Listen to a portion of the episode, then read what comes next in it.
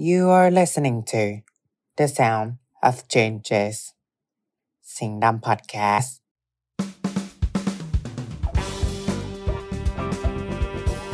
ยินดีต้อนรับเข้าสู่รายการ Book of the Way Next Station Democracy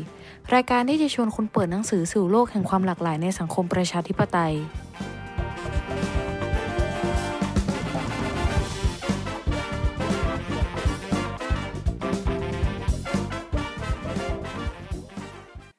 วัสดีครับ สวัสดีครับ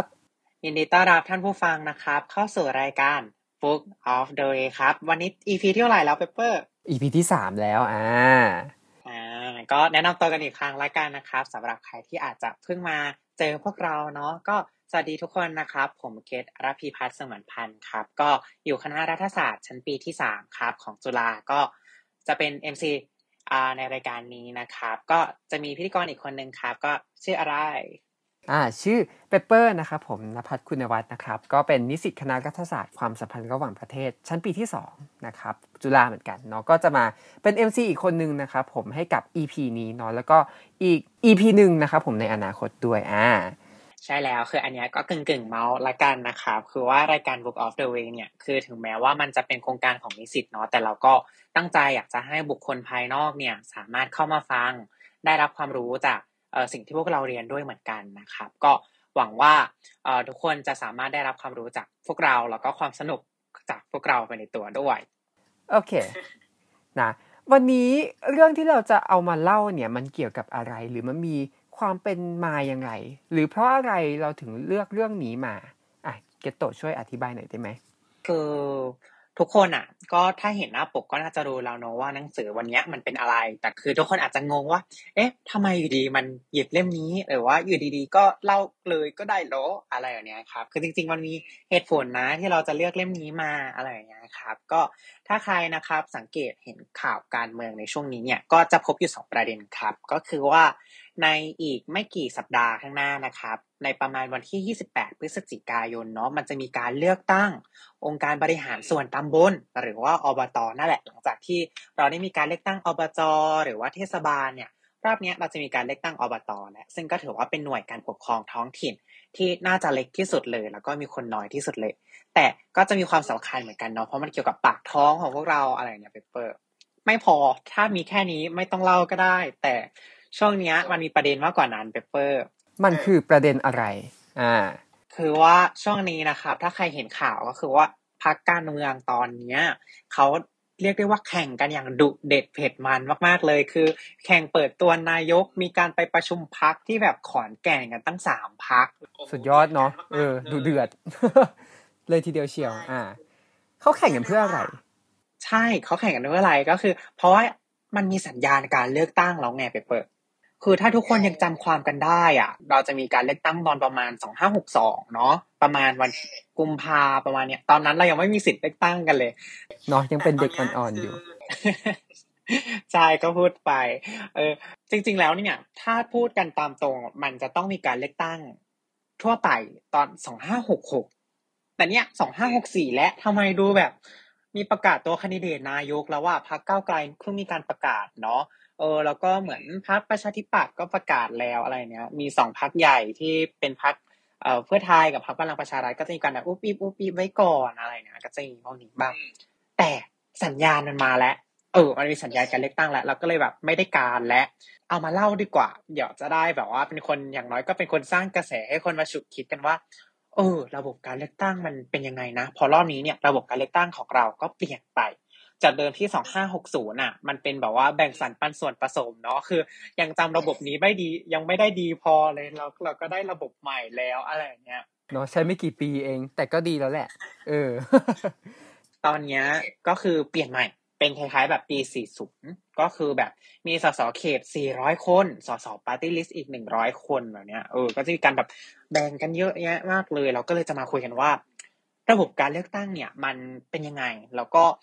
มันแสดงให้เห็นหรือว่ามันสามารถสร้างภาพการเมืองของแต่ละสังคมได้ยังไงบ้างเออนะอันนี้น่าสนใจมากเลย ซึ่งก็ถ้ามาแค่สังคมเดียวหรือบริบทเดียวเนี่ยก็ไม่ใช่รายการ Book of the Way ละ เพราะฉะนั้น เพราะฉะนั้นอะไร เพราะฉะนั้นเราจึงหยิบหนังสือเล่มนี้ขึ้นมานะครับผมหนังสือ เราได้พูดถึงชื่อหนังสือไปหรือยังนะ When We Vote นะครับผม หนังสือเล่มนี้เนี่ยเป็นหนังสือที่เอ่อจะพาเราไปดูนะครับผมระบบการเมืองแล้วก็ระบบการเลือกตั้งใน 4 ประเทศด้วยกันอ่ามีประเทศอะไรบ้างเกตโตก็คือมันจะมีประเทศมาเลเซีย ฟิลิปปินส์ อินโดนีเซียและสุดท้ายด้วยไทย นั่นเองครับหนังสือเล่มนี้เนี่ยเขียนโดยอาจารย์ประจักษ์ก้องกีรติครับจากคณะรัฐศาสตร์มหาวิทยาลัยธรรมศาสตร์เนาะแล้วก็ตีพิมพ์ในสำสำนักพิมพ์มติชนบุ๊กนั่นเองครับ คือมันจะมีแบบชื่อชื่อยาวๆของเขาอีกทีหนึ่งด้วยนะเปเปอร์ แบบเขาจะเขียนว่าเป็นพลวัตการเลือกตั้งและประชาธิปไตยในอาเซียนชื่อหนังสือก็ดูมีความน่าสนใจเนาะเพราะว่ามันก็แสดงให้เห็นถึงความสัมพันธ์ระหว่างระบบการเลือกตั้งนะครับผมแล้วก็การสร้างประชาธิปไตยนะเพราะฉะนั้นวันนี้เราก็จะมา ได้ดูกันด้วยนะครับผมว่าเออระบบการเลือกตั้งเนี่ยมันอย่างที่เกตโตบอกเนี่ยมันสร้างภาพทางการเมืองหรือความเป็นประชาธิปไตยในแต่ละสังคมอย่างไรบ้างผ่าน เอาง่ายๆคือ case study นะของทั้ง 4 ประเทศนะครับก็คืออินโดฟิลิปปินส์เอ่อมาเลเซียแล้วก็ไทยนะครับ ใช่แล้วก็ ประเทศเราบ้านเรานี่แหละเนาะแล้วก็เพื่อไม่ให้เป็นการเสียเวลาเดี๋ยวตอนนี้มันจะยาวมากๆนะครับ ก็อยากจะเริ่มเลย แต่อันนี้ disclaimer ไว้ก่อนก็คือว่าด้วยความที่หนังสือเล่มนี้ครับ มันจะมีข้อมูลข้อเท็จจริงอยู่ค่อนข้างเยอะมากๆเลยนะครับ ก็พวกเราเนี่ยก็เลยเลือกจะเล่าประเด็นที่สำคัญ หรือว่าเป็นสิ่งที่เราสามารถถอดบทเรียนมาสู่การเลือกตั้งครั้งที่จะถึงนี้ได้ละกันอะปะไปที่ประเทศแรกกันเลยเกตโต ประเทศแรกนะครับ ก็คือจะเป็นประเทศมาเลเซียอะเปเปอร์พอพูดถึงประเทศมาเลเซียแล้วเนี่ยการนึกถึงอะไรบ้างเออแบบ common sense คนทั่วไปหรือคิดถึงการเมืองเขายังไงบ้างไหมอ่การเมืองอย่างแรกเลยนะ มีเออสุลต่านเนาะเอออันนี้ก็คือความรู้สังคมตอนมปลายแล้วก็เออมันเป็นการปกครองเป็นรัฐรวมเนาะเป็นสหพันธรัฐมีหลาย ๆ รัฐอืม เพราะฉะนั้นเนี่ยถ้าจะเอามาพูดกับเรื่องระบบการเลือกตั้ง คิดว่าระบบการเลือกตั้งเนี่ยน่าจะมีความเกี่ยวข้องในสักแบบหนึ่งนะครับผมกับการที่ประเทศมันมีหลาย ๆ รัฐ ถูกไหมเนี่ยอ่าเดี๋ยวเราจะมาดูกัน ก็อันนี้เดี๋ยวเล่าให้ฟังเบื้องต้นนะครับ ก็คือประวัติศาสตร์พื้นฐานของมาเลเซียก่อนละกันเราจะได้เข้าใจภาพเนาะว่ามาเลเซียเนี่ยมันมี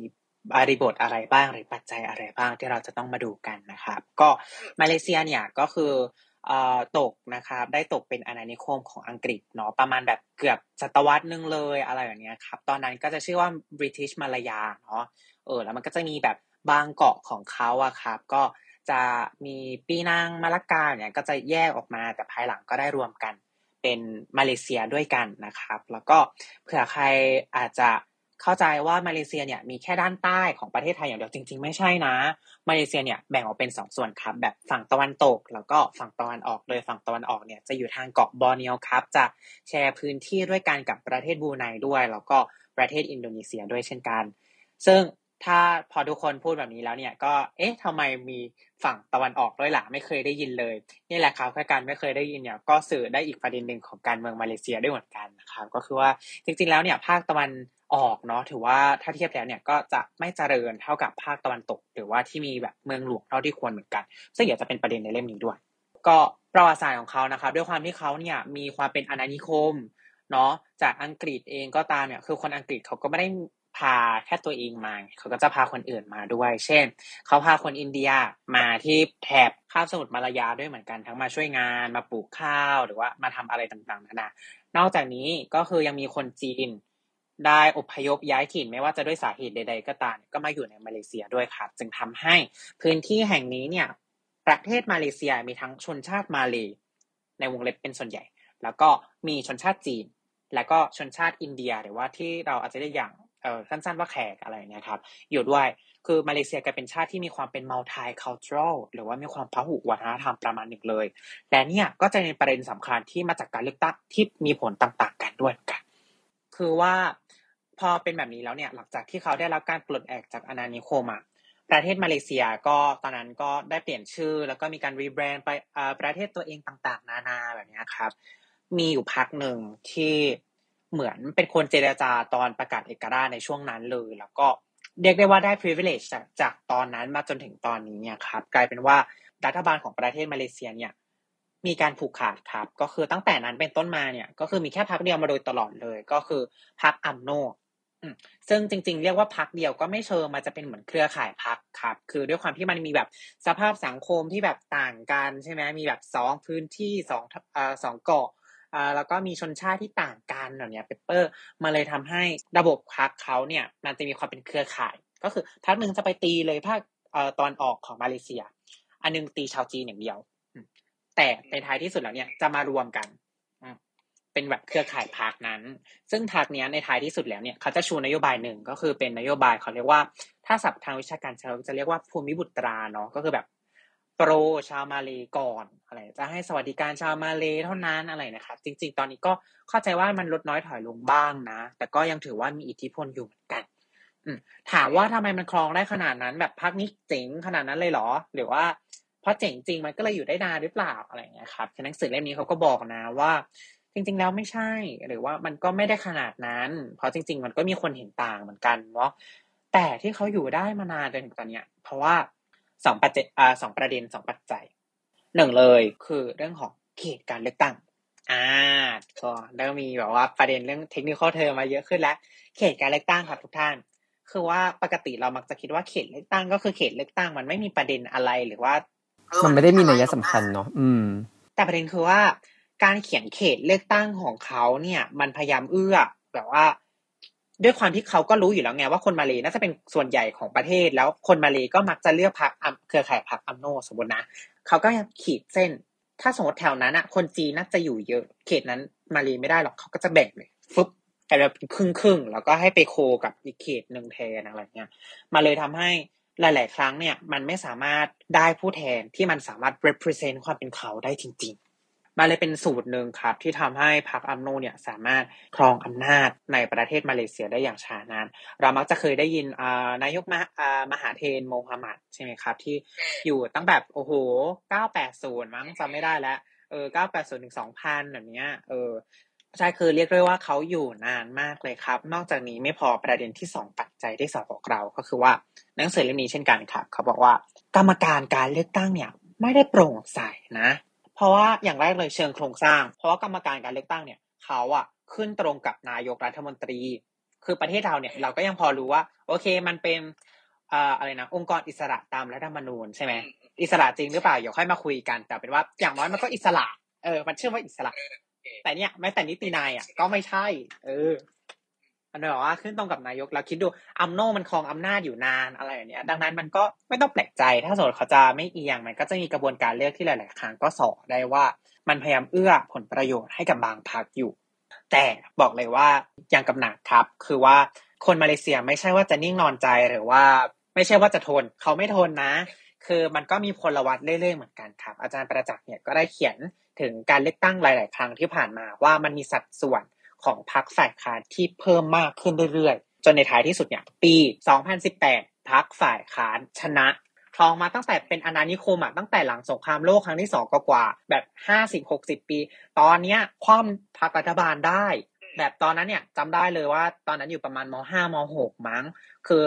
ตอนนั้นก็จะเดินไปแบบมันมีผ่านร้านหนังสือพิมพ์มันก็จะมีแบบหนังสือพิมพ์ภาษาไทยด้วยนี่แหละ ก็ขึ้นเลยทุกหน้าก็จะเป็นภาพแบบ ภาพมหาเทนอ้าวสปอยอีกอามหาเทนเนี่ยก็ขึ้นมาเป็นนายกใหม่ของพรรคเอ่าปกตันฮาราปันเนี่ยที่เป็นพรรคเครือข่ายพรรคฝ่ายค้าน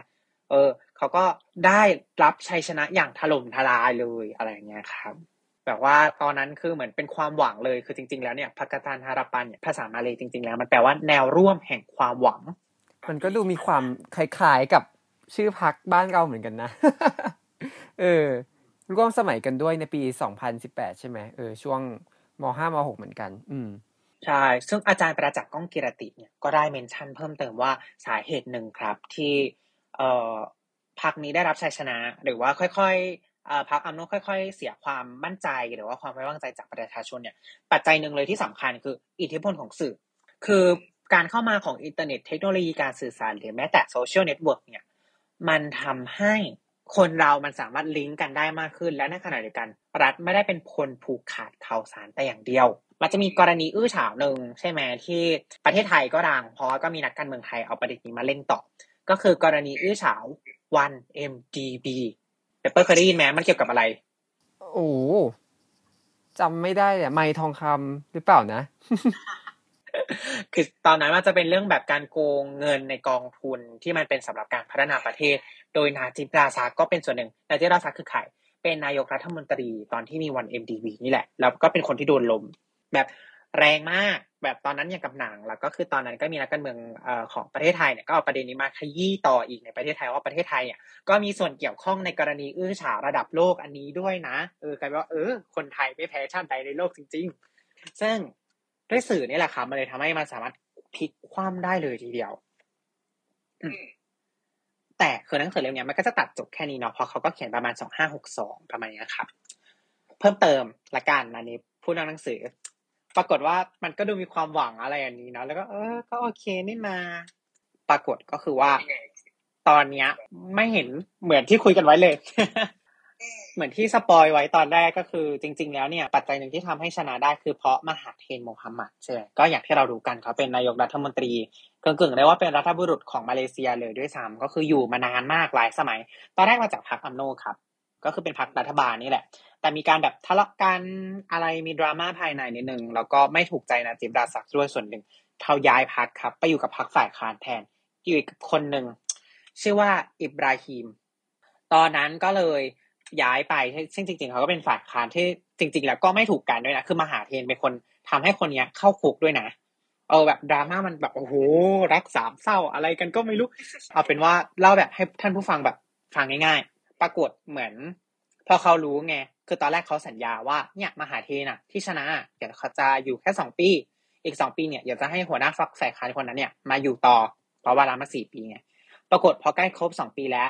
เหมือนก็ยังไม่ออกสักทีหนึ่ง เพราะว่าคือเขาก็รู้แบบส่วนหนึ่งนักวิเคราะห์ข่าวก็บอกว่าเขาก็น่าจะรู้แหละว่า ถ้าอีกคนนึงขึ้นอะเขามหาเทนโดนเช็คบัญชีแน่เลย เพราะเป็นคนจับเขาเข้าคุกอะเออ วิธีแก้ปัญหาของเขาก็คือด้วยความที่พักพักกาทานฮาราปันเนี่ยมันเป็นเครือข่ายเหมือนกันมันประเทศมาเลเซียมันเป็นแบบเครือข่ายสองเครือข่ายพักอะพักมหาเทนอะ ก็เลยย้ายไปอยู่กับพักอัมโนแทนปึ้งกลับไปเหมือนเดิม อืม ประกาศลาออกด้วย ประกาศลาออกปึ้งแล้วก็ย้ายออกมา ถ้ามันมาดูย้ายไปย้ายมากันง่ายจังเนาะมันดูไม่ค่อยเป็นเหมือนแบบ คนนี้ต้องผูกอยู่กับผูกอยู่กับพักนี้เออน่าคิดเหมือนกัน จริง ๆ แล้วเนี่ยเดี๋ยวส่วนที่เราพูดก็จะมีเรื่องการย้ายพักไปพักมาเหมือนกันเอออ่ากลายเป็นว่าตอนจบเนี่ยก็คือราฮีมอิบราฮิมก็ไม่ได้เป็นนายกไม่ได้เป็นนายกเพราะเสียงเลือกตั้งไม่พอ ก็เลยเป็นอีกคนหนึ่งแทน ชื่อจำชื่อเป๊ะๆไม่ได้นะครับ น่าจะยาซินใช่ยาซินก็ได้มาเป็นแทน แต่ อยู่ได้แค่ปีสองปีเท่านั้นแหละ เพราะว่ามหาเทนเข้ามาสองพันแปดเนาะแบบสองพันยี่สิบอะไรเนี่ยเอ่อคนนี้ยาเซินอยู่ประมาณหนึ่งปีมั้งปรากฏโควิดไงโควิดก็ไม่สามารถบริหารได้ดี ก็เลยประกาศลาออกเป็นข่าวในประเทศไทยด้วยนะ เพราะตอนนั้นเขาเอาเปรียบเทียบกับประเทศเราด้วย ก็ได้นายกรัฐมนตรีคนใหม่มาอีกอจริงๆมีดราม่าช่วงนี้เยอะมากกลายเป็นว่า การเมืองปัจจุบันของมาเลเซียนะครับ ค่อนข้างเรียกว่าไร้เสถียรภาพเลยแบบใน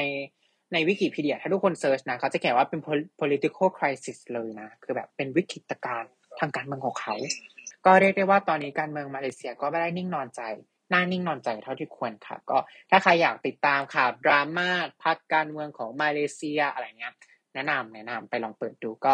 สนุกเหมือนกัน แล้วก็เขาก็เป็นเพื่อนบ้านเราด้วยเนาะเราก็ควรรู้เขารู้เราจะได้เข้าใจกันนะครับนี่ก็จะเป็นเคสของมาเลเซียอืมก็เล่าสยาวเลยอ่าเขียนประมาณนี้เนาะ ก็เข้าไปสู่ประเทศที่ 2 เลยแล้วกัน อันนี้ก็อาจจะไม่ได้เรียงตามลำดับของหนังสือนะครับ แต่ว่านั่นแหละเพื่อความเพื่อให้เราได้สลับพูดคุยกันบ้างนะครับผม ก็ เราได้ไปอ่านของสองประเทศคือฟิลิปปินส์กับไทยนะครับเดี๋ยวจะมาพูดกับฟิลิปปินส์ก่อนเนาะก็สำหรับประเด็นของประเทศฟิลิปปินส์เนี่ยนะมันก็จะมีอยู่หลากหลายประเด็นด้วยกัน อาจจะไม่ได้ detail เยอะเขาเท่าของเกตโตตะกี้นี้เนาะเพราะว่าฟิลิปปินส์เนี่ยเอ่อเขาก็พูดอย่างค่อนข้าง briefly นะครับผมแล้วก็สิ่งที่เราจะมาพูดในพอดแคสต์วันนี้ก็จะมีเพียงแค่ 2 ประเด็นเท่านั้นที่น่าสนใจเนาะเพราะเรารู้สึกว่ามันก็เป็นประเด็นที่เอ่อสามารถสะท้อนอะไรบางอย่างที่มันมีความเกี่ยวข้องกับประเทศไทยได้ แล้วก็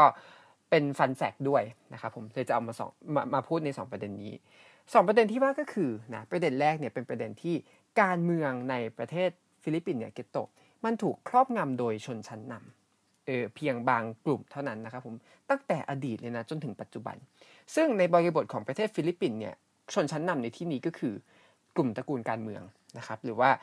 ผู้มีอิทธิพลในท้องถิ่นหรือตามภาษาปากกันเนาะเขาก็จะเรียกว่าพวกกลุ่มเจ้าพ่อนะครับเจ้าพ่อท้องถิ่นพวกนี้ ซึ่งถ้าต้องการจะรู้ว่าโหไอ้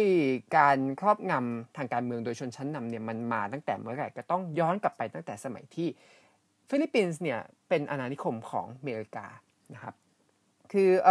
ในสมัยนั้นเนี่ยในสมัยที่อเมริกายังคงมีอำนาจนะครับผมใน ดินแดนฟิลิปปินส์เนี่ยนะชาวฟิลิปปินส์เนี่ยก็จะปกครองตัวเองนะครับผมโดยเจ้าของที่ดินเพียงไม่กี่คนเท่านั้นนะเอาง่ายๆก็คือเจ้าของอำนาจอะนะก็จะอยู่กับเจ้าของที่ดินหรือกลุ่ม elite เพียงแค่ไม่กี่คนเท่านั้น แล้วมันก็เป็นมรดกตกทอดมาจนถึงปัจจุบันนี้นะครับผมที่ทำให้อำนาจมันอยู่เพียงแค่ไม่กี่หยิบมือคนนะครับซึ่งสิ่งเหล่านี้เนี่ยมันก็เลยทำให้เกิดปัญหาหลาย ๆ อย่างตามมา อย่างแรกเลยก็คืออะ นะความสัมพันธ์ในลักษณะแบบนี้เนี่ยนะครับการที่เออชนชั้นนำเขาครอบงำทางการเมืองในประเทศเนี่ยมันทำให้เกิดระบบอุปถัมภ์นะระบบความสัมพันธ์ต่างตอบแทน แล้วก็เออการยึดติดกับตัวบุคคลนะครับซะมากกว่า ซึ่ง 3 สิ่งเหล่านี้นะกลับไปผลิตซ้ำนะครับผมกลับไปเสริมสร้างความแข็งแรงให้กับการที่ชนชั้นนำเนี่ยเขาครอบงำการเมืองนะมันเลยเนี่ยเป็น vicious cycle เป็น วัฏจักรอย่างนี้ไปเรื่อยๆนะครับผมจนถึงปัจจุบันเลย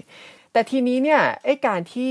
ชนชั้นนำครอบงำทางการเมืองมากนะครับผมในประเทศฟิลิปปินส์มันเกี่ยวข้องกับพรรคการเมือง หรือระบบการเลือกตั้งอย่างไรเออเกตโตคิดว่าอย่างไง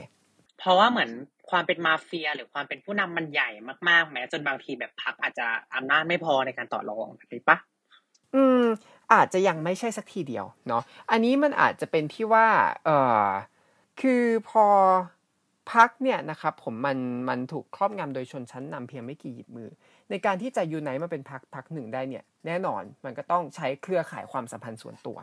นึกออกไหมเออนะแล้วก็เครือข่ายความสัมพันธ์ส่วนตัวมันก็จะเกิดขึ้นได้จากผลประโยชน์นี่แหละนะเอาง่ายๆก็คือการก่อร่างสร้างตัวของพรรคการเมืองในประเทศฟิลิปปินส์เนี่ยคนทุกคนนะครับผมในพรรคการเมืองสมาชิกพรรคการเมืองทุกคนมารวมตัวกันได้ก็เพราะผลประโยชน์อ่านั่นเองนะมันเลยทำให้ ถ้าเมื่อใดก็ตามพรรคการเรารู้สึกว่าเฮ้ยพรรคการเมืองนี้สนองผลประโยชน์ให้ฉันไม่ได้ ฉันก็จะออกเนื้อออกไหมแล้วมันก็จะเหมือนของประเทศมาเลเซียตะกี้นี้เนาะคือเราไม่แน่ใจเหมือนกันว่ามาเลเซียเป็นเพราะเหตุผลนี้หรือเปล่า แต่อย่างฟิลิปปินส์อย่างเงี้ยก็จะมีการย้ายเข้าย้ายออกกันระหว่างพักบ่อยนะครับผมก็เหมือนตะกี้นี้เลยคือถ้า ถ้าฉันรู้สึกว่าฉันหมดผลประโยชน์กับพักนี้แล้ว ฉันก็จะออกย้ายไปอยู่พักอื่นที่คิดว่ามันเซิร์ฟผลประโยชน์ให้กับตัวเองมากกว่านั่นเอง นะมันก็เลยทำให้เนี่ยเกิดปัญหาที่ว่าพักมันไม่มีเสถียรภาพเลยอ่านี่คือปัญหาอย่างแรกเลยนะครับ จากการที่ชนชั้นนำเนี่ยครอบงำทางการเมืองมากจนเกินไปเนาะแล้วก็มันทำให้มันไม่มีการพัฒนา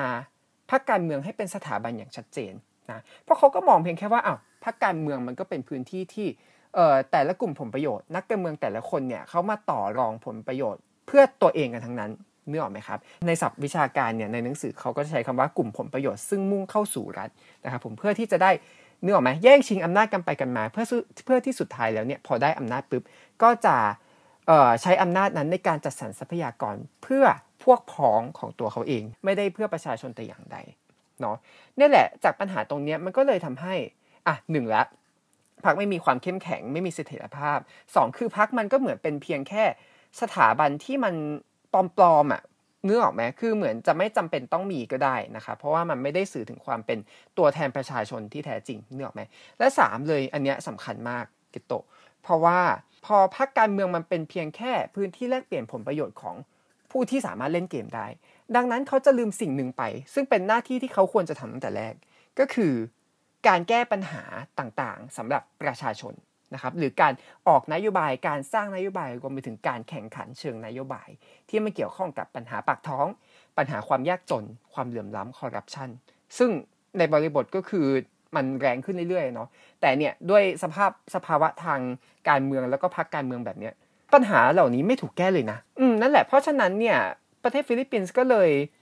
พูดไงดีอยู่ภายใต้วัฏจักรแบบนี้ครับผมมาเป็นเวลานานมากนะแล้วก็ปัญหาต่างๆในอย่างที่บอกมันก็แรงขึ้น เพราะว่ามันไม่ได้รับการแก้ปัญหาสักที คนที่ suffer สุดกับระบบแบบนี้ก็คือใคร คนที่ไม่สามารถเข้าไปเล่นเกมได้ ก็คือประชาชนตาดำๆนั่นเอง คือนั่นแหละที่หยิบเรื่องนี้มาก็เพราะว่ามันก็คล้ายๆกับของไทยในตรงที่ว่ามันมันถูกครอบงำโดยกลุ่มอิทธิพลเพียงแค่บางกลุ่มนะจนสุดท้ายแล้วเนี่ย เอ่อพอเขาไปดีไซน์ระบบเลือกตั้งอะไรออกมาเสร็จสับมันทำให้พักมันมีความกระจัดกระจาย แล้วไม่มีความเป็นเอกภาพทำให้พักไม่มีเสถียรภาพ แล้วก็ที่สำคัญเลยคือตัวนโยบายก็ไม่ได้สะท้อนความต้องการของประชาชนมากขนาดนั้นนะครับ อันนี้ก็เลยเป็นสาเหตุที่ยกเรื่องนี้มาเนาะส่วนอีกเรื่องหนึ่งนะครับผมของประเทศฟิลิปปินส์อันนี้ก็อาจจะสามารถสะท้อนนะอาจจะไม่ได้แบบโหคล้ายคลึงกับกรณีใด ๆของไทย แต่ว่าเออเป็นพูดง่ายดีบทเรียนนะครับผมแล้วก็อาจจะเป็น จุดเล็กๆ จุดหนึ่งที่เราสามารถนำมาพูดคุยหรือวิเคราะห์กันต่อได้ก็คือ การขึ้นมามีอำนาจของคุณดูเตอร์เต้นะครับผมถ้าผมอ่านชื่อผิดต้องขออภัยด้วยเกตรู้จักคนนี้ไหมโอ้โห คนนี้นี่คือเขาเป็นดาวการเมืองเลยนะ บอกว่าเมนชั่นบ่อยมาก แล้วก็โดนเอามาเปรียบเทียบกับทรัมป์บ่อยมากด้วย เพราะมีความเป็น strong leader เออ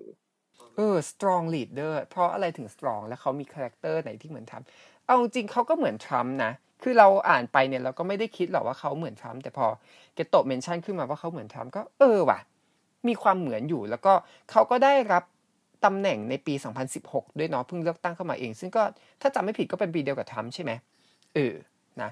เออโรดริโกดูเตเต้นะครับผมก็เป็นประธานาธิบดีคนปัจจุบันนะครับผมของประเทศฟิลิปปินส์เนาะซึ่งเอาจริงๆก็อีกไม่ถึงปีนะครับผมก็จะหมดวาระแล้วแล้วก็จะไม่สามารถเป็นประธานาธิบดีได้อีกแล้ว เพราะว่า กฎหมายฟิลิปปินส์นะครับผมเขาไม่ให้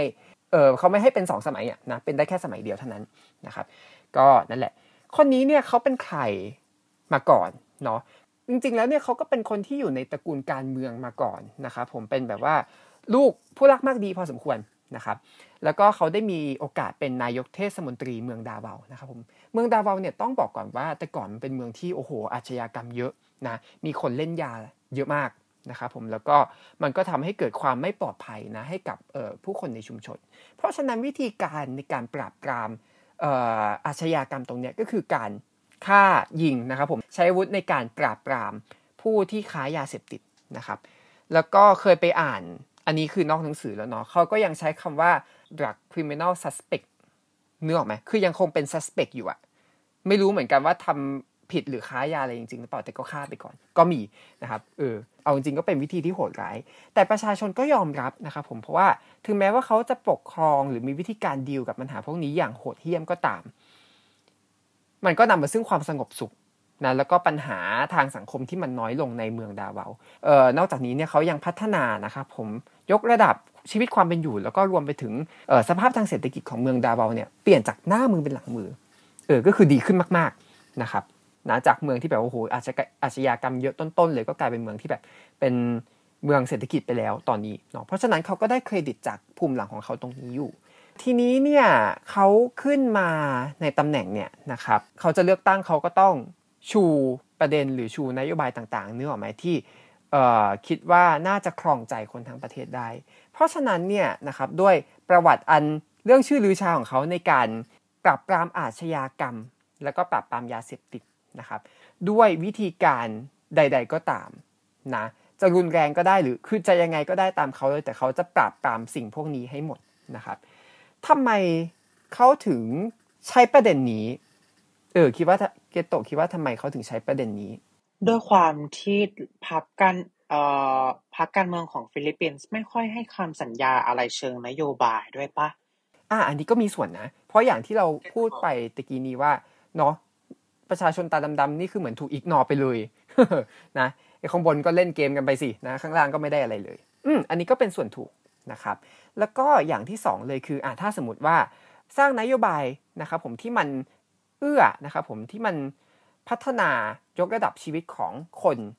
ชั้นกลางกับคนชั้นล่างก็จริง แต่บางทีมันก็อาจจะโดนกระแสตีกลับโดยคนชั้นกลางตอนบนหรือคนชั้นสูงเนื้อออกไหมครับ แต่ประเด็นนี้เป็นประเด็นที่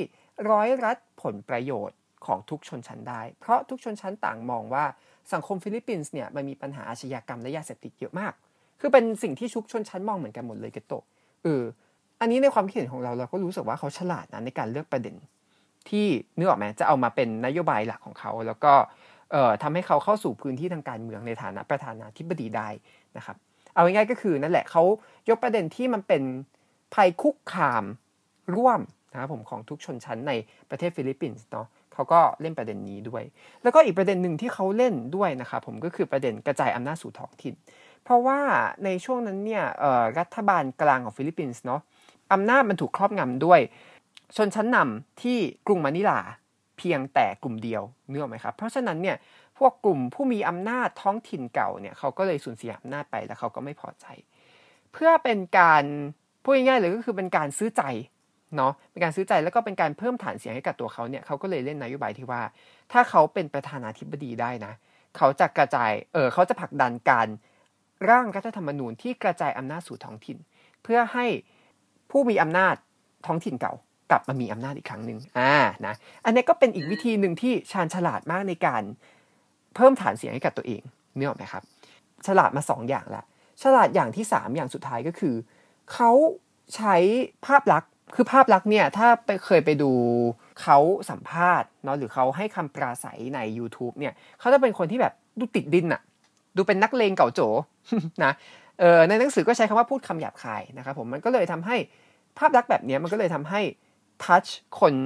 เอ่อชั้นชั้นกลางตอนล่างรวมไปถึงคนชั้นล่างด้วยนึกออกไหมเออแต่ในขณะเดียวกันด้วยความที่เขาเล่นเรื่องนโยบาย เกี่ยวกับการปราบปรามอาชญากรรมเขาก็ได้เสียงจากคนชั้นกลางตอนบนและคนชั้นบนด้วย ก็คือครบเลยนะครับ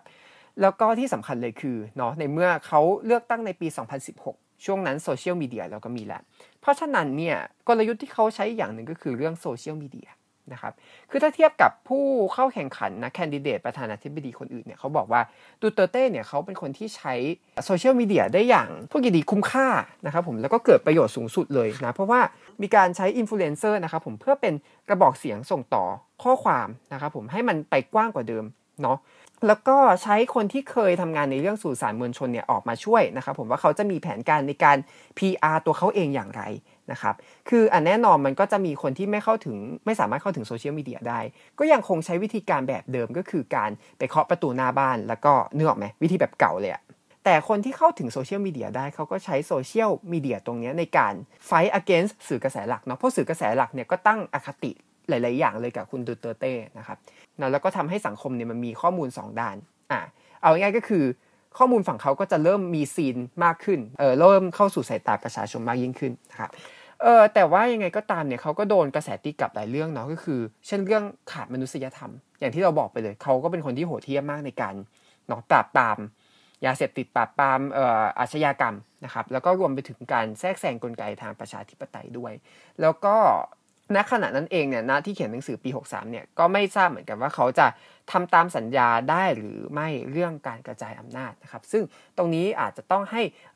ท่านผู้ฟังเนาะไปดูว่าสรุปแล้วเนี่ยเขาสามารถ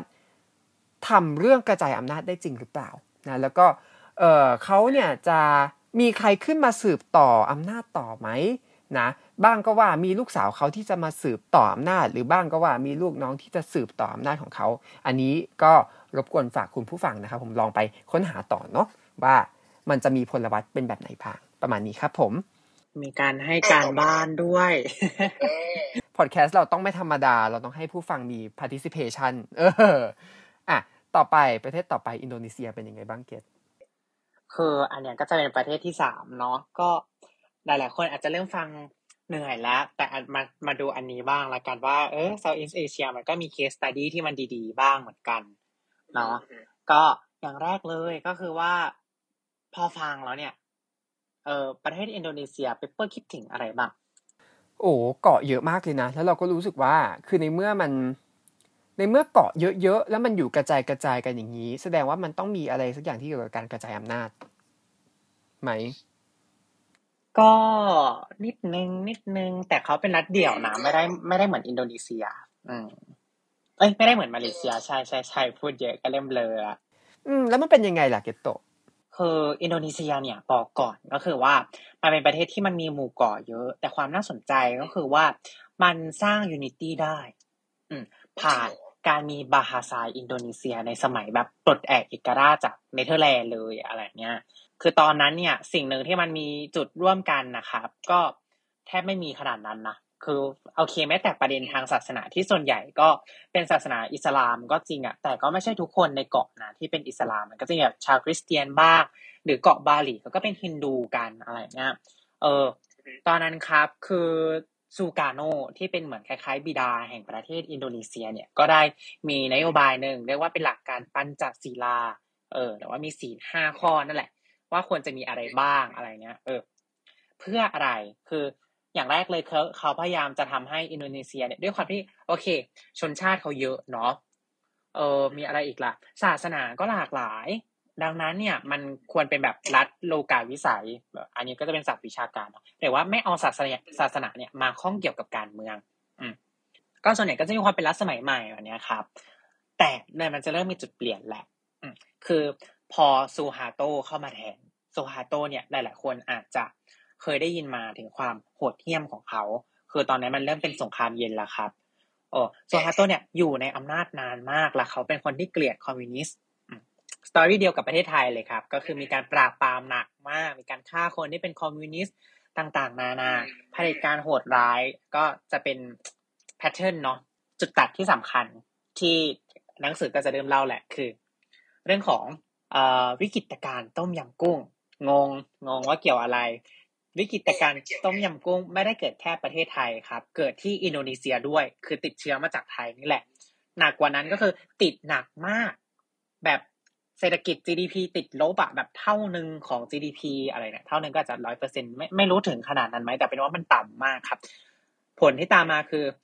ประชาชนลุกฮือล้มซูฮาโตออกไปครับ อันนี้คือข้อดีของอ่าของต้มยำกุ้งนะครับ ของวิกฤตการต้มยำกุ้ง ก็หลังจากนั้นเนี่ย อินโดนีเซียก็เข้าสู่ความเป็นประชาธิปไตยอ่าครับโอ้ดีจังเออดี อืมเรียกว่าง่ายขนาดนั้น มันก็ไม่ถูกเนาะจริง ๆ มันก็จะมีปัจจัยอื่นเช่นทหารกับเข้ากรมเข้าเกราะไอเข้ากองแบบนี้เป็นต้นครับแล้วระบบการเลือกตั้งก็จะมีความซับซ้อนมากขึ้น ในการดีไซน์ต่างๆนานาเพื่อรับประกันได้ว่าทหารจะไม่เข้ามายุ่ง แต่ในขณะเดียวกันก็จะดีไซน์ไม่ให้เกิดวิกฤตการณ์ทางการเมืองด้วยเช่นกัน อย่างแรกเลย ตรงกันข้ามกับมาเลยคอมเมนชั่นประเด็นนี้ก่อนกกตล้วกัน คณะกรรมการการเลือกตั้งของอินโดนีเซียเนี่ยหนังสือเล่มนี้ครับ อาจารย์ประจักษ์บอกว่า มีที่มาหลากหลายทาง แล้วก็ค่อนข้างได้รับความน่าเชื่อถือว่าเป็นกลางมาก แบบว่าไม่มีใครคางแคลงขนาดนั้นอะไรเนี่ยครับ คือมีความเป็นกลางที่มามันไม่ได้ยึดโยงจากแค่ส่วนเดียว ซึ่งอันนี้ก็จะไม่เล่านะครับว่ามันมีที่มาอย่างไงบ้างแต่เป็นว่ามันมีความเป็นกลางพอมีความเป็นกลาง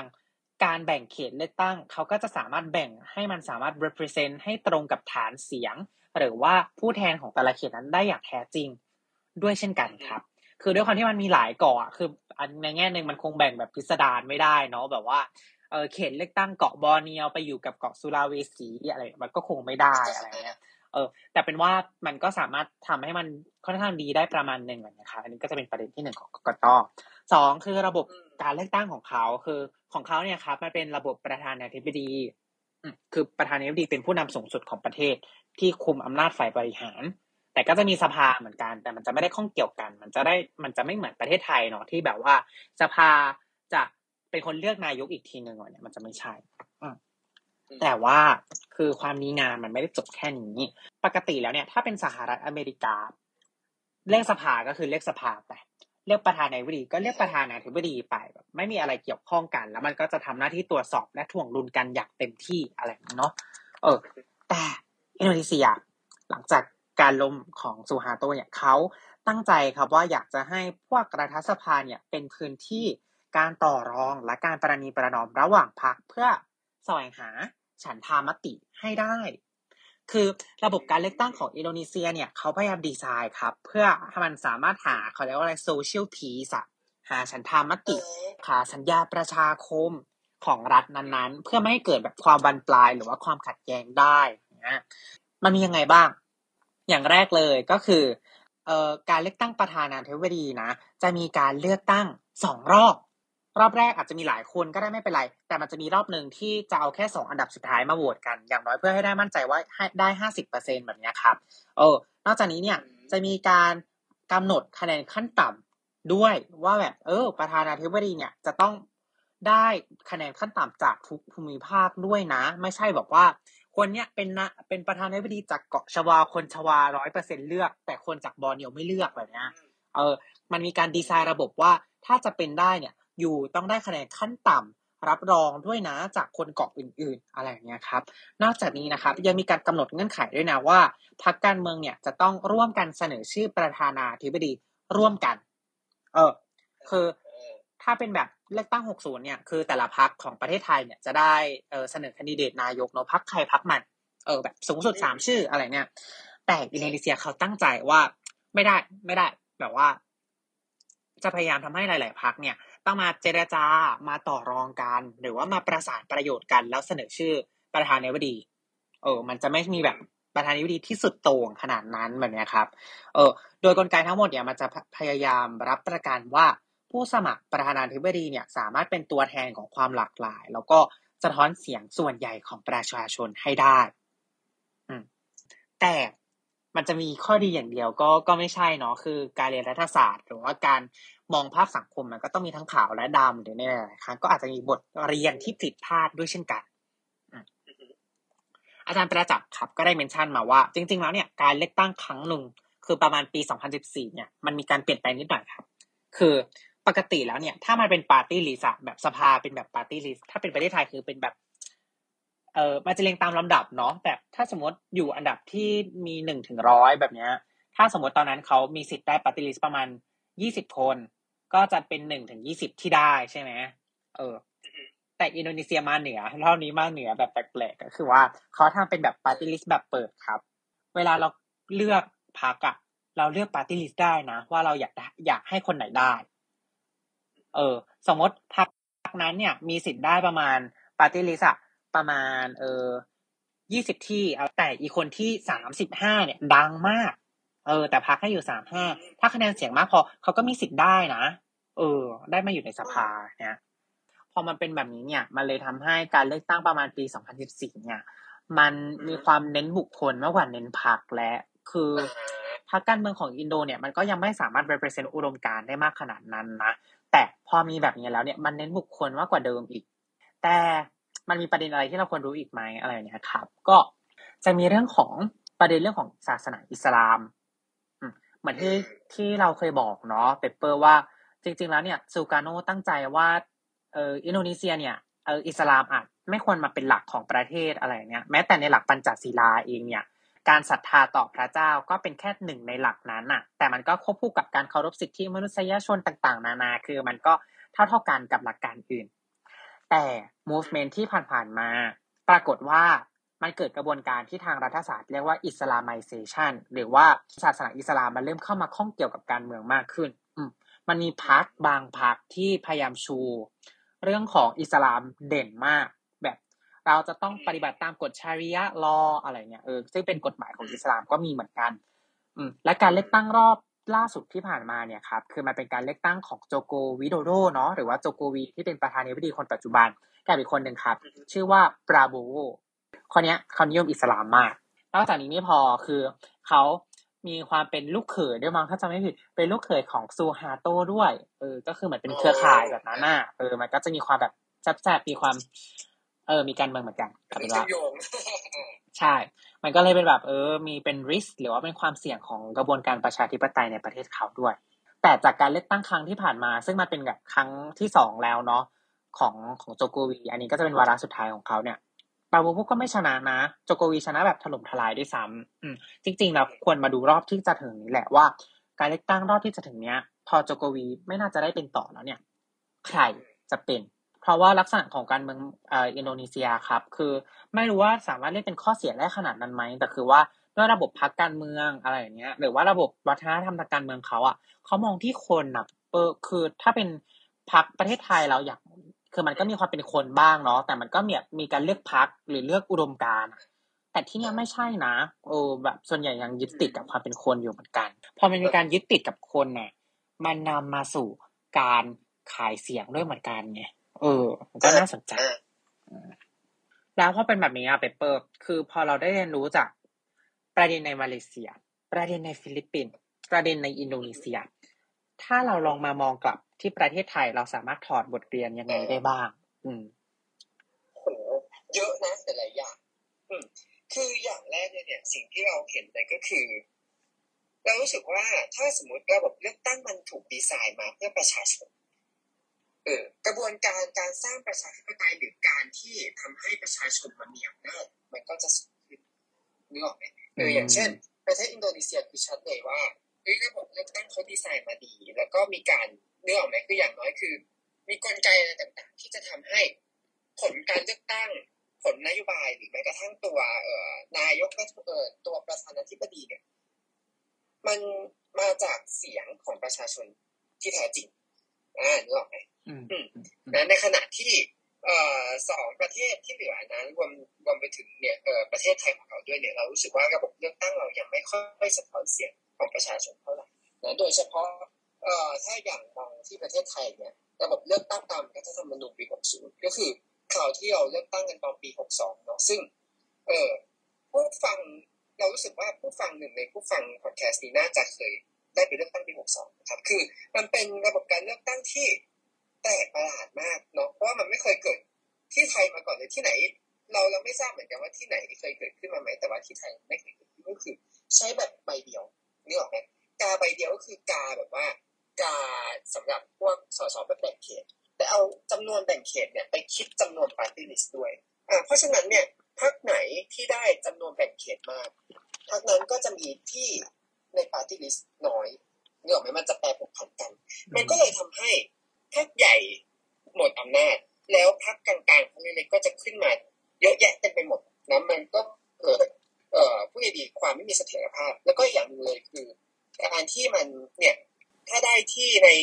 แบบแบ่งเขตเยอะก็จะได้ที่ปาร์ตี้ลิสต์น้อยลง ในทิศทางหนึ่งมันก็เป็นเหมือนการหักเหเสียงของประชาชนไหมอืมอาจจะพูดแบบนั้นก็ได้นะ คือด้วยความอืมที่ประชาธิปไตยอะ มันไม่ได้จบแค่การเลือกตั้งนะทุกคนคือประชาธิปไตยหลักของมันจริง ๆ แล้ว มันคือการที่ประชาชนในฐานะ เจ้าของของประเทศเนี่ยสามารถ exercise หรือว่าสามารถใช้สิทธิ์อำนาจและเสรีภาพของตนเองได้อย่างเต็มที่เนี่ย กระบวนการเลือกตั้งมันคือกระบวนการเลือกผู้แทนใช่ไหมให้เขาไปทำงานให้เรา ดังนั้นมันจะต้อง represent เจตจำนงหรือความต้องการของเราให้ได้มากที่สุด เอออืมเราต้องดีไซน์ระบบที่มันสามารถรองรับให้ทุกเสียงของเราเนี่ย มันไม่ตกน้ำได้ คือ 60อะ อันเนี้ยพูดอย่างเป็นธรรมก็คือ ในแง่หนึ่งมันก็สามารถรับประกันบางเสียงที่ตกน้ำได้จริง ๆ นะ เพราะว่าเหมือนระบบเขาคือถ้าพรรคอันดับหนึ่งได้แล้วว่าเออพรรคอื่นๆ มันจะถูกนับไปอยู่ในคะแนนปาร์ตี้ลิสต์แทนอย่างเงี้ยเออแต่มันก็จะมีความแปลกคือ จริง ๆ แล้วเนี่ยเขาพะเออคุณใครนะเราจำไม่ได้ว่าใครเป็นคนเขียนรัฐธรรมนูญมีชัยฤชุพันธุ์มั้งครับเออเขาก็พยายามพูดแบบนี้เหมือนกันว่าไม่อยากให้เป็นเสียงตกน้ำซึ่งอันเนี้ยก็ได้อ้างอิงมาจากพวกระบบแบบเยอรมันด้วยนะครับ แต่เยอรมันเนี่ยไม่ได้ใช้แบบนี้เสียทีเดียว อืม ใช่เขาแบบเล่นๆเปลกลนิดนึงอะไรเนี่ยครับแต่เป็นว่าพอมันเป็นแบบนี้เนี่ย มันพักกลางมันก็เลยสามารถมีอำนาจได้เพราะอะไร อันนี้ก็คือต้องพูดแบบกึ่งๆ ให้ความรู้ไปด้วยเนาะว่า เพราะว่าถ้าตามปกติแล้วอะมันเป็นระบบแบบส่วนมากได้ไปหรือว่า winner takes all แบบเนี้ย ถ้าแบบเป็นภาษาเลือกตั้งเนาะคือสมมติเรามีแข่งกันประมาณสิบคนเลยในห้องมีเออในในเขตหนึ่งแบบเนี้ย หรือว่าอ่าเลือกตั้งหัวหน้าห้องก็ได้ง่ายขึ้นมาหน่อย เออ มีห้องเรียนเนี้ยมีอยู่ห้าสิบคน มีแคนดิเดตทั้งหมดสี่คนสามคนอะไรอย่างเงี้ย ปรากฏว่ามีคนนึงอะ เพื่อนไม่ชอบมากๆเป็นเป็นตัวชังของเพื่อนอะไรเงี้ย แต่อีกสองแต่อีกสองคนหรือสามคนอะว่าเป็นคนที่นิสัยดีนะแต่เขาอยู่แก๊งเดียวกันอะ เพื่อนรู้จักก็จะเป็นเพื่อนแก๊งเดียวกันหมดอะเออ กลายเป็นว่าอะไรสมมติเพื่อนสี่สิบคนอะ เลือก เออไปเลือกสามคนนั้นอะไม่เลือกอีกคนนึง แต่มันก็มีคนที่ชอบอีกคนนึงอยู่บ้างไงแต่เพราะว่ามันมีอันเดียวมันไม่แย่งเสียงกันเองมันกลายเป็นว่าคนที่คนที่เพื่อนไม่ได้ชอบมากที่สุดอะกลับได้เป็นหัวหน้าห้องแทนแบบเนี้ยเออ มันก็เลยบอกได้ว่าบางครั้งระบบการเลือกตั้งมันไม่สามารถ represent คนที่เราต้องการได้จริง ๆ เออ ดังนั้นเนี่ย มันต้องคุยกันเยอะเหมือนกันเนาะว่าระบบเลือกตั้งแบบไหนล่ะที่เราจะสามารถรองรับเสียงทุกเสียง ได้อืมจริงอืมอันเนี้ยแหละก็เลยเป็นประเด็นแรกเลยเนาะที่เรารู้สึกว่าพอเราศึกษาสามประเทศเนี่ยที่ผ่านมาแล้วเรารู้สึกว่าเห็นได้ชัดที่สุดก็คือ ถ้าไทยอยากจะมีความเป็นประชาธิปไตย หรือว่าอย่างน้อยเสียงของประชาชนเนี่ยถูกเข้าไปนำไปพิจารณาในกระบวนการทางการเมืองได้มากขึ้นมันก็ต้องเริ่มจากการดีไซน์ ระบบการเลือกตั้ง ระบบคิดคะแนน แล้วก็ระบบพรรคการเมืองใหม่ เนาะแต่จะเป็นยังไงอันนี้ก็ต้องเป็น subject to debate ต่อไปนะครับ เพราะว่าเนาะเราก็เราก็ไม่สามารถ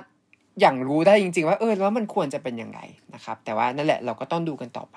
แต่เหมือนที่เกตโตบอกเนาะการเลือกตั้งในครั้งต่อไปปี 66 ก็เปลี่ยนอีกแล้วนะครับ เปลี่ยนอีกแล้วเปลี่ยนไม่ได้ใช้แบบปีเอ่อเลือกตั้งปี 62 อีกแล้วนะครับ แต่ว่านั่นแหละ ระบบเลือกตั้งในครั้งใหม่ปี 66 นี้เนี่ยมันจะมีข้อดีข้อเสียอย่างไร อันนี้ก็ต้องติดตามกันเนาะหรือว่าอาจจะต้องไปหาข้อมูลเพิ่มเติมนะครับ ว่ามันมีลักษณะข้อดีข้อเสียอย่างไร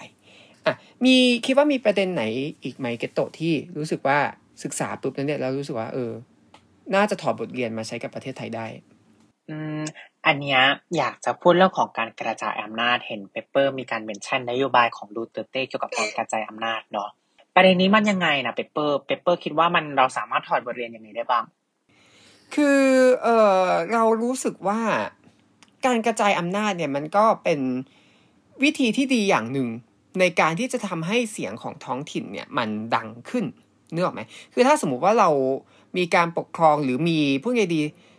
พื้นที่ในการตัดสินใจผ่านศูนย์กลางหรือรวมศูนย์หมดเลยเนี่ยมันก็อาจจะทำให้เเราลืมบางประเด็น ที่มันเกิดขึ้นในท้องถิ่นไปเนื้อออกไหมเออซึ่งเอาจริงมันก็คือการที่เราประชาชนในท้องถิ่นถูกเลฟเอานั่นแหละเราก็เลยรู้สึกว่าการกระจายอำนาจก็น่าจะเป็นอีกพูดไงดีเป็นอีกวิธีการหนึ่งที่ควรจะมีมากขึ้น เพื่อให้อย่างน้อยเสียงของคนในท้องถิ่นเนี่ยเข้าถึงกระบวนการทางการเมืองได้ง่ายขึ้น แต่ทั้งนี้ทั้งนั้นการกระจายอำนาจมันก็มีข้อดีข้อเสียที่แตกต่างกันออกไปเนาะเพราะว่ายิ่งกระจายอำนาจอันแน่นอนมันก็อาจจะเกิดความยุ่งยากหรือเปล่า นะหรือมันอาจจะเกิดปัญหาเรื่องเกี่ยวกับความผู้ไงดีไม่เท่าเทียมกัน หรือความไม่ยุติธรรมเมื่อพิจารณาเปรียบเทียบระหว่างแต่ละภูมิภาค ซึ่งอันนี้เราก็ต้องมาคุยกันต่อไป เช่นกันว่าเออแล้วเราจะแก้ปัญหาเหล่านี้ หรือลดปัญหาเหล่านี้อย่างไร หรือจริงๆ แล้วการกระจายอำนาจอาจจะไม่ได้เกิดปัญหาเลย แต่ต้องมีวิธีการกระจายอำนาจที่ที่ที่เรายังนึกภาพไม่ออกว่ามันควรจะเป็นยังไงเออเราก็ต้องไปหาตรงนั้นมา อืมครับผม เนี่ยสำหรับมุมมองเรานะ คือว่าเอาเป็นเรื่องมาอ่าอินโดนีเซียด้วยละกัน คือหนึ่งในวิธีหนึ่งที่ทำให้คนอินโดนีเซียเริ่มมีสำนึกของความเป็นประชาธิปไตยอะมันเกิดจากการปกครองท้องถิ่นด้วยเช่นกันนะคือเขาพยายามจัดให้มีการเลือกตั้งท้องถิ่นหรือว่าอ่าเลือกตั้งบ่อยที่สุดอะเท่าที่จะเป็นไปได้ เพราะว่าพูดอย่างตรงไปตรงมาการเลือกตั้ง เนี่ยมันเป็นช่วงเวลาที่ประชาชนอย่างพวกเราถืออำนาจสูงสุดอย่างแท้จริง ในนั้นนักการเมืองทำอะไรเราไม่ได้ ในนั้นอำนาจเชิงสถาบันทำอะไรเราไม่ได้ มันเลยมีคำกล่าวไงว่าบางทีบางประเทศอาจจะมีประชาธิปไตยแค่สองนาที แต่สองนาทีนั้นอย่างน้อยมันก็มีเพราะมันมีในคูหาเออการเลือกตั้งท้องถิ่นมันเลยสามารถไปช่วยตรงนั้นได้เหมือนกัน เพราะว่ายิ่งการเลือกตั้งบ่อยมันแสดงถึงเจตจำนงเราได้บ่อยใช่ไหมแบบอบตแบบนี้คือหลาย ๆ คนอาจจะมองว่ามันอาจจะทำหน้าที่ได้น้อย หรือว่าเราดูไม่เกี่ยวข้องแต่ทุกคนครับ แบบถนนหนทาง น้ำประปาที่ดีอะไรเนี้ย ทุกอย่างมันสอดคล้องกับอบตหมดเลยอบจหมดเลยหรือแม้แต่เลือกตั้งท้องถิ่นแบบอื่นๆเนาะอีกนิดนึงก็จะมีการเลือกตั้งแบบผู้ว่ากรุงเทพเหมือนกันเออเปเปอร์ในฐานะคนกรุงเทพอาจจะต้องเออติดตามด้วยเหมือนกันว่านโยบายแต่ละคนเป็นยังไงนี่ก็มีการเปิดตัวแคนดิเดตมาหลายคนแล้วเหมือนกัน ตื่นเต้นจังเลือกตั้งครั้งแรกในชีวิต แม้ว่าจะเป็นเลือกตั้งเล็กน้อยก็ตาม เลือกตั้งแบบว่าอบตอบจก็ตามกระโตกก็เหมือนกันเนาะคือเรารู้สึกว่า ถ้าในเมื่อสังคมมันพูดไงดีมันแบ่งเป็นชนชั้นมาก ๆ แล้วชนชั้นมันมีความมันมีความถ่างมีความห่างกันมากเนี่ย มันทำให้แต่ละชนชั้นมันมีผลประโยชน์ที่มันขัดกันเออเพราะฉะนั้นเนี่ยพอผลประโยชน์มันขัดกันปุ๊บในมุมมองแล้วนะ เรารู้สึกว่าหนึ่งเลยคือมันออกนโยบายที่มันร้อยรัดผลประโยชน์ได้ยาก แล้วเออสองคือพอนโยบายเนี้ยมันออกมาไม่ได้อะมันก็นึกออกไหมคือเหมือนคนออกนโยบายก็ต้องเลือกกันเนาะว่าเราจะ favor ใคร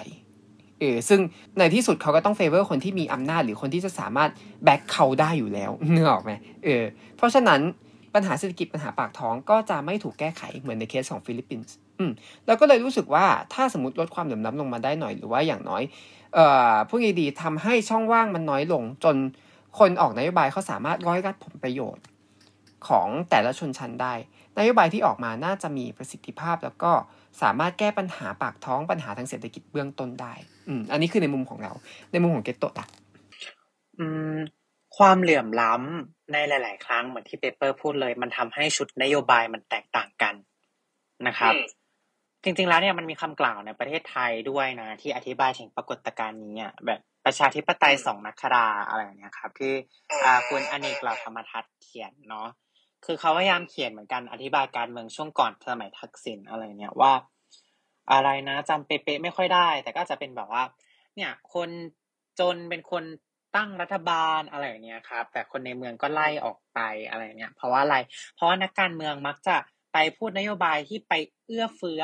ผลประโยชน์กับคนส่วนใหญ่ในประเทศ ซึ่งมันก็เป็นเรื่องดี เออแบบชาวนาอะไรเนี้ย ปรากฏความจริงเขาไม่ทำ เออเขาก็ไปสุดท้ายก็ไป favor คนเมืองหรืออะไรต่างๆนานาอีกทีอยู่ดีอะไรเนี่ยครับแต่หลังสมัยคุณทักษิณชินวัตรเนี่ยการเมืองไทยมันเริ่มมีพลวัตมากขึ้น เพราะว่าพรรคไทยรักไทยเนี่ยเริ่มเป็นพรรคแรก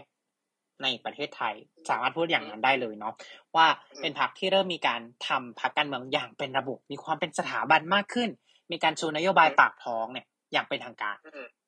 จริงๆมันมีงานเขียนหนึ่งครับ ของอาจารย์เวียงรัตน์ในติโพอาจารย์คณะรัฐศาสตร์เรา ว่าในเรื่องอันนี้เลยเป็นบทความใหม่เอี่ยมอ่อง ของอาจารย์ด้วยนะครับ ก็ถ้าคนไหนสนใจสามารถไปติดตามบทความของอาจารย์เวียงรัตน์ได้ด้วยเช่นกันนะครับ อันนี้ก็ช่วยอาจารย์ขายของเหมือนกัน ซึ่งแต่เอาเป็นว่าความเหลื่อมล้ำมันในท้ายที่สุดมันยังไงนะครับ คือว่าเนี่ยคือทุกคนก็น่าจะรู้ว่าความเหลื่อมล้ำมันก็ไม่ดีในทางเศรษฐกิจแต่ที่เราอยากจะมาคุยวันนี้ เพราะมันก็เกี่ยวข้องกับการเมืองด้วยเช่นกันเนี้ยครับ อืม แต่อันนี้คือด้วยความที่เวลามันเยอะแล้ว ไม่อยากจะล่าเยอะเรามาคุยกันอีกประเด็นหนึ่งเรื่องละกันเลยละกันก็คือเรื่องของ media literacy ครับ หรือว่า ปัจจัยของสื่อกับการเลือกตั้งกับการเมือง อันนี้ใกล้ตัวมากเลยนะใช่คือเราอะ ก็ได้เมนชั่นไปตอนการเมืองของมาเลเซียไปแล้วนะครับ ว่าจุดเปลี่ยนจุดหนึ่งที่ทำให้พรรคอัมโนที่ครองอำนาจมานานในประเทศมาเลเซีย ได้สูญเสียสถานะสถานะนั้นไปเนี่ย เพราะว่า media นี่แหละ เพราะว่าโซเชียลมีเดียมันทำให้เกิดกระบวนการเออไม่ว่าจะเป็นการ รวมพวกเข้าหาการกระจายข่าวสารรัฐไม่ได้เป็นคนผูกขาดข่าวสารแต่เพียงอย่างเดียว การขึ้นมาของเครือข่ายพรรคปากาตันฮาราปันแบบนี้ครับอ่ามันก็ rise ขึ้นมาพร้อมกับช่วงเวลาเหล่านี้ด้วยเช่นกันครับ แต่พอเรามามองกับประเทศไทยล่ะเปเปอร์เราสามารถคุยอะไรเกี่ยวกับประเด็นเรื่องของสื่อได้บ้างไหมอืมอย่างแรกเลยเนี่ยคือเรารู้สึกว่าเออสื่อเนี่ยมันก็เป็นเหมือนดาบสองคมเนาะคือสื่อเนี่ยอะ เราที่เราพูดผ่านมาเราอาจจะมองพูดไงดีวิธีการที่แคนดิเดตจะใช้สื่อในการ PR ในตัวเขาเนาะซึ่งโอเค มันก็เป็นสิ่งหนึ่งที่เรารู้สึกว่าเราสามารถเอามามองได้เช่นกัน แต่ถ้าสมมติเราเอามามองในมุมของคนประชาชนอย่างเราบ้างล่ะเออนะคือเรารู้สึกว่า สื่อเนี่ยนะครับมันก็อะมีทั้งแง่ดีแล้วก็แง่ร้าย แง่ดีของมันก็คือ มันก็ทำให้เราได้ข้อมูลจำนวนมากเนื้อไหมข้อมูลมันสามารถเข้าถึงเราได้ง่ายขึ้นนะครับ แล้วเราก็สามารถเสพข้อมูลได้นะทุกที่ทุกเวลา แล้วก็นั่นแหละยิ่งได้ข้อมูลมาก เราก็ทำให้สามารถยิ่งยิ่งสามารถตัดสินใจได้นะว่าควรจะเลือกใครหรืออะไรยังไงนะครับ โดยมีเงื่อนไขว่าเราก็ต้องมี media literacy นะประเด็นคือ media literacy เนี่ยมันจะเกิดขึ้นได้ก็ต่อเมื่อ เราไม่ได้มีข้อมูลเยอะอย่างเดียว เราต้องมีข้อมูลที่หลากหลายด้าน โอเคแหละ บางคนก็อาจจะบอกว่าสื่อพวกนี้มันทำให้เราสามารถ search ข้อมูลได้หลายด้านได้เนื้อออกไหมโอเค เราอาจจะ favor พรรคหนึ่งแต่ถ้าเราอยากรู้ว่าพรรคนั้นทำอะไรแล้วก็แค่กด searchอ่านึกออกไหมแต่ถ้าสมมุติเราไม่ search เลย เราปล่อยให้มันเป็นหน้าที่ของอัลกอริทึมเออในในตัวแอปพลิเคชันต่างๆ เป็นตัวเลือกข้อมูลหรือหาข้อมูลให้เรา คิดว่ามันจะเกิดอะไรขึ้นกับโตเราก็จะอยู่ในคำที่เรียกว่า echo chamber ไง คือเราไม่รู้อะว่าเราอะอยู่ในห้องแบบ ห้องที่มันมีแต่ข่าวเดียวแล้วมันก็สะท้อนไปสะท้อนมาแบบเนี้ย คือ อันเนี้ยพูดอย่างตรงไปตรงมาก็เป็นวัฒกรรมที่โดนสาดสีใส่กันระหว่างสองขั้วการเมืองในประเทศไทยด้วยเหมือนกันนะครับ ว่าอีกฝ่ายเนี่ยก็อยู่ใน echo chamber นะ อะไรแบบเนี้ยเออ มันก็ชวนตั้งคำถามเหมือนกันว่า ใครกันแน่ที่อยู่ใน Echo Chamber หรือทั้งสองคนนั่นแหละหรอเออทุกคนล้วนอยู่ใน Echo Chamber ของตัวเอง นั่นแหละ เราเลยถึงบอกว่าถ้ามันเกิดภาวะแบบนี้แล้วถ้าคนไม่ได้ดูเอ่อข้อมูลสองด้าน มันก็อาจจะทำให้ผู้คนอาจจะเกิด media literacy ค่อนข้าง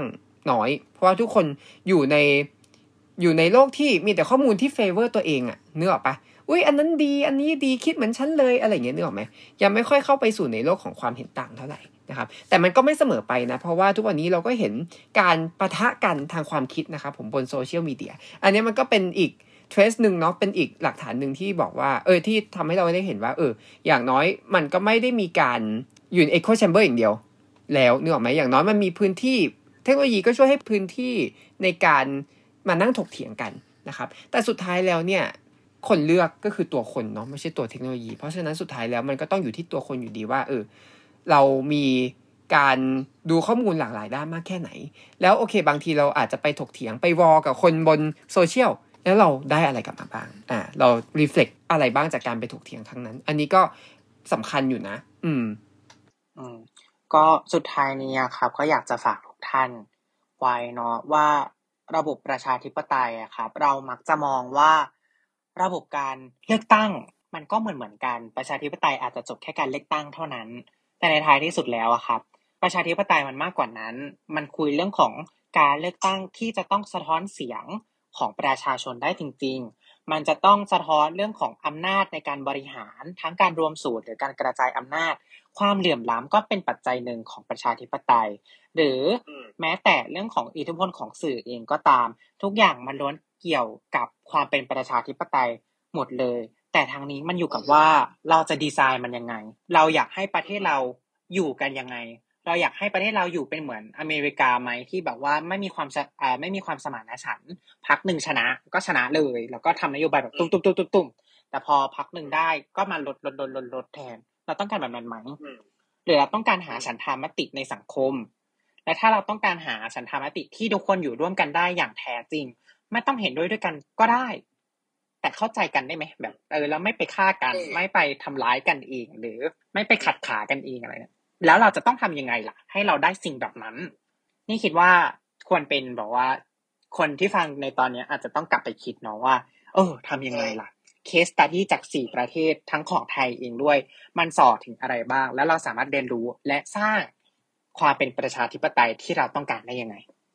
ใช่เนาะเอออันเนี้ยเป็นเป็นสิ่งที่น่ากลับไปคิดเหมือนกัน เพราะเอาจริงเราอ่านก็ได้แต่แบบโอเคอะมันก็พอ relate กับไทยในหลาย ๆ ประเด็น แต่ว่า พอเนี่ยมานั่งคุยกับเกตโตวันนี้ก็คือ เราก็ได้การบ้านไปอีกหนึ่งอย่าง ก็คือ เราจะดีไซน์นะระบบการเมืองระบบพรรคการเมืองหรือระบบเลือกตั้งของไทยอย่างไร ให้มันเนื้อออกไหมก็คือเหมือนที่เกตโต set goal ไว้ตะกี้นี้เนาะว่า คือเราก็ยังไม่รู้ว่า goal ของเราควรจะเป็นยังไง แต่ถ้าเราเห็น goal ตรงนั้นแล้ว แล้วเราจะดีไซน์ให้ goal นั้นมันเกิดขึ้นจริงได้อย่างไรเอออันนี้ก็เป็นคำถามที่ฝากให้ทั้งตัว moderator แล้วก็ตัวผู้ฟังไปได้ขบคิดกันนะครับ วันนี้โอ้โหยาวนานมากนะครับ เพราะว่านะเราเนื้อหาจุกมากวันนี้นะแต่ว่าก็ได้ทั้งเอ่อได้ทั้งคำถามนะครับผมกลับไปขบคิดมากมายก็วันนี้นะครับก็หวังว่าผู้ฟังทุกท่านจะได้รับประโยชน์นะครับผมแล้วก็อย่างน้อยได้อะไรติดไม้ติดมือติดสมองนะครับผมกลับไปบ้างอ่าก็วันนี้จะขอจบพอดแคสต์ของเราเพียงเท่านี้นะครับเกตโตมีอยากฝากโปรโมทหรืออะไรไหมก็ ก่อนจะจากกันนะครับก็คืออยากจะฝากทุกท่านเนาะไปกดติดตามหน่อยละกันสิงดำพอดแคสต์ครับพอดแคสต์ที่ต้องการจะสร้างการเปลี่ยนแปลงทางสังคมครับพอดแคสต์นี้นะครับสามารถดูได้ทาง Spotify SoundCloud Podbean นะครับ หรือแม้แต่ YouTube เช่นกันครับ เพียงพิมพ์คำว่าสิ่งดำพอดแคสต์เป็นภาษาอังกฤษครับ หรือว่าสามารถติดตามข่าวสารทุกช่องทางได้ทางสโมสร